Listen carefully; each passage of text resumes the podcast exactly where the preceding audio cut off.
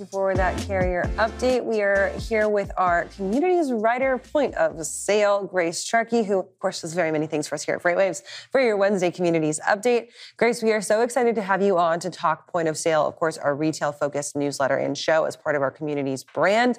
And you've had some pretty exciting content the last few weeks. Yeah, uh, live at Manifest last week, got to do a one-on-one conversation with uh, GXO's Chief Investment Officer Mark Manduca, which was uh, really great. You know what's fun about going to these events is that get to meet the people right that you talk to on a daily basis, uh, not face to face. So that, that was fun to meet him in person. And uh, today's episode is actually going to be another interview from Manifest with uh, Krenar from Tive uh, and a look at a lot of the technologies we saw at the event as well.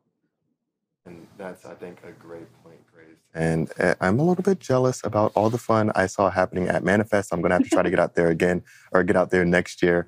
Um, but we're looking at some of those conversations.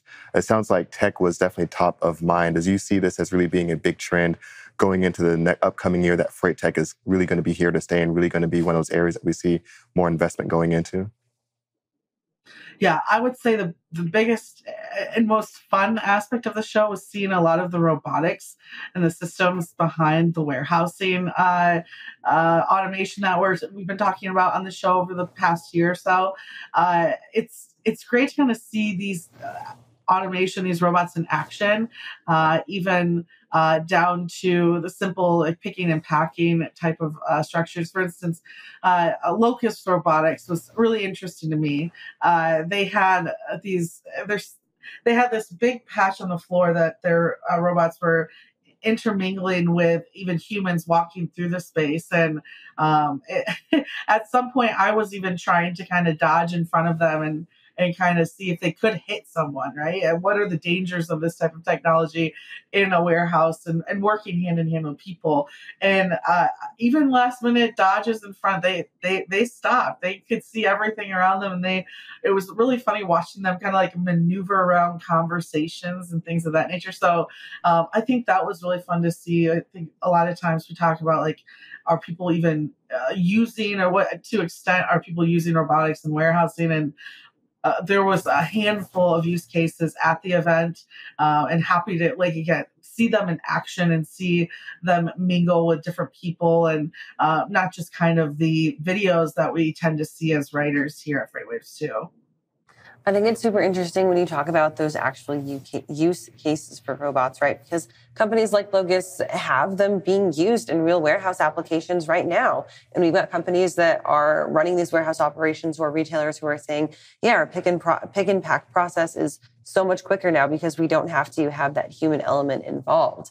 Any type of indication on how people are accepting these technologies? I know I can assume that for folks who are coming to the conference and seeing robotics for the first time, they're probably like this like shock and awe factor. But now are we actually starting to see them really truly understand the value of robotics because they're able to see it in person?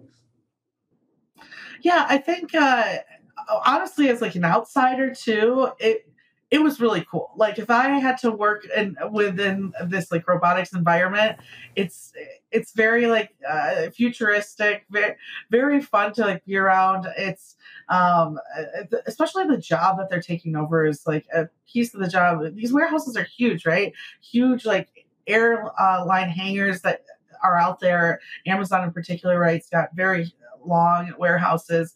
You don't want to have to walk up and down unless uh, Uh, those spaces. And a lot of times that's the issues that you hear from warehouse workers too.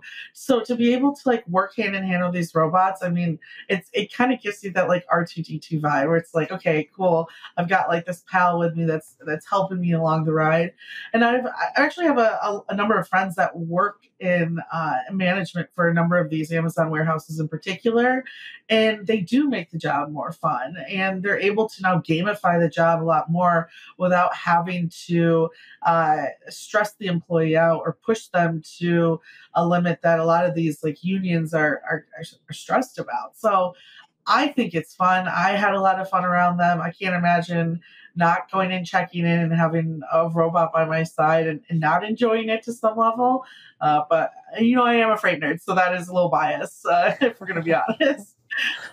and that's great to hear your feedback on some of the anecdotal um, stories from your friends and their experience with some of those warehouse and robotics. Because I think a big fear for a lot of folks is that okay, more tech, more robotics, going to be kind of threatening my job. But it definitely sounds like this is something that's going to be enhancing and helping people around. Oh yeah, I mean, it's probably the main topic, in my opinion, out of F3 is that when we talk about sustainability, we are talking about the environment, but we're actually kind of talking more about finding the employees to keep up with the demands that we need from our supply chain. So I hope to God that there's not anyone out there who thinks that um, their job is for long term threatened. We're still going to need people in these warehouses. We're still seeing, seeing vacancy rates um, uh, being uh, at all time levels. And I, I, just, I think that if anything, these uh, robotics are going to help make the job more enjoyable so that clearly the job is more acceptable by people as well.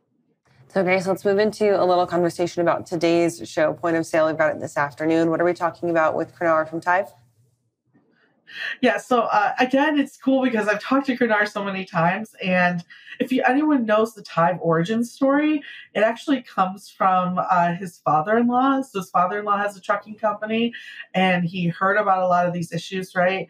That he was having tracking uh, loads, and of course, giving that feedback to shippers. Uh, well, I actually meet his wife as well, so it's kind of an interesting conversation to hear about the family aspect of this business too.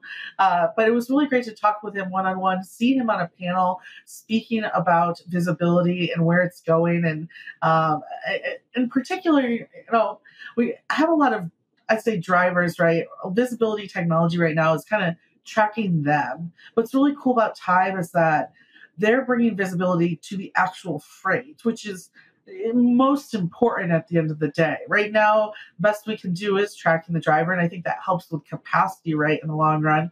But I think a lot of times when shippers ask, "Hey, I want visibility of my freight," they're not always just talking about the capacity. They're talking about uh, the actual cold chain logistics, right? What is the temperature at various stages of transit? Uh, I want to I want to know where that freight is right now and, and at this point, and you know the way that drivers are and the way that we're even maneuvering around like dropping hooks and making better uh, plays with our available drivers it's going to be becoming more and more important to almost track the trailer if not just the freight in general. So um, they have Tive tag which is really cool. You'll get to see that and it's quite literally a piece of paper. It's a sticker which i just think is amazing. And we actually get to talk about a couple of stories of missing freight that they're able to quickly help find and recover because of the technology that Tive has provided. It's definitely intriguing, and I'm excited to see what kind of visibility really kind of continues to push forward throughout the upcoming years. And I think definitely Tive is leading on that front in that area. Grace, if people want to catch this upcoming episode, what time will it be airing? Uh, we have a new time actually. So for those of you used to 2.30 we're now on at 2 on wednesday so you can check that out today. Uh, but of course it is uh, available on demand at freightwaves tv or you can check it out wherever you listen to podcasts too. So make sure you subscribe like all that jazz so that you can uh, get updated when new episodes come up as well. Awesome grace. Well thank you for that. We will talk to you later on today. Have a great rest of your wednesday. Thanks guys Looking forward to that episode for sure. Mm-hmm. Sounds intriguing. All right, we're going to go ahead and take a quick break and we'll be right back with more Freightwaves now in just a few minutes.